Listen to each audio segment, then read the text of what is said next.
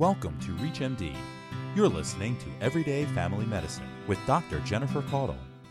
As defined by the CDC, mental health involves our emotional, our psychological, and social well being.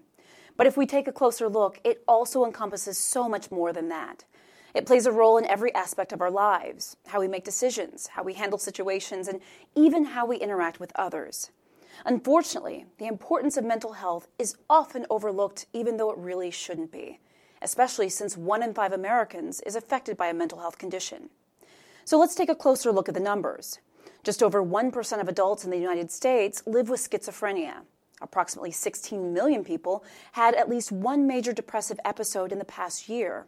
And 18.1% of adults in the U.S. have experienced an anxiety disorder. In addition, suicide is the 10th leading cause of death in the U.S., and more than 90% of children who die by suicide have a mental health condition. Despite this high prevalence, however, there still tends to be a lot of stigma around mental health conditions. And as healthcare providers, we need to do our part in fighting this by discussing mental health with our patients, providing comprehensive interdisciplinary treatment options, and educating those around us. For access to more episodes in this series, visit reachmd.com slash everydayfamilymedicine. Thanks for listening. This is ReachMD be part of the knowledge.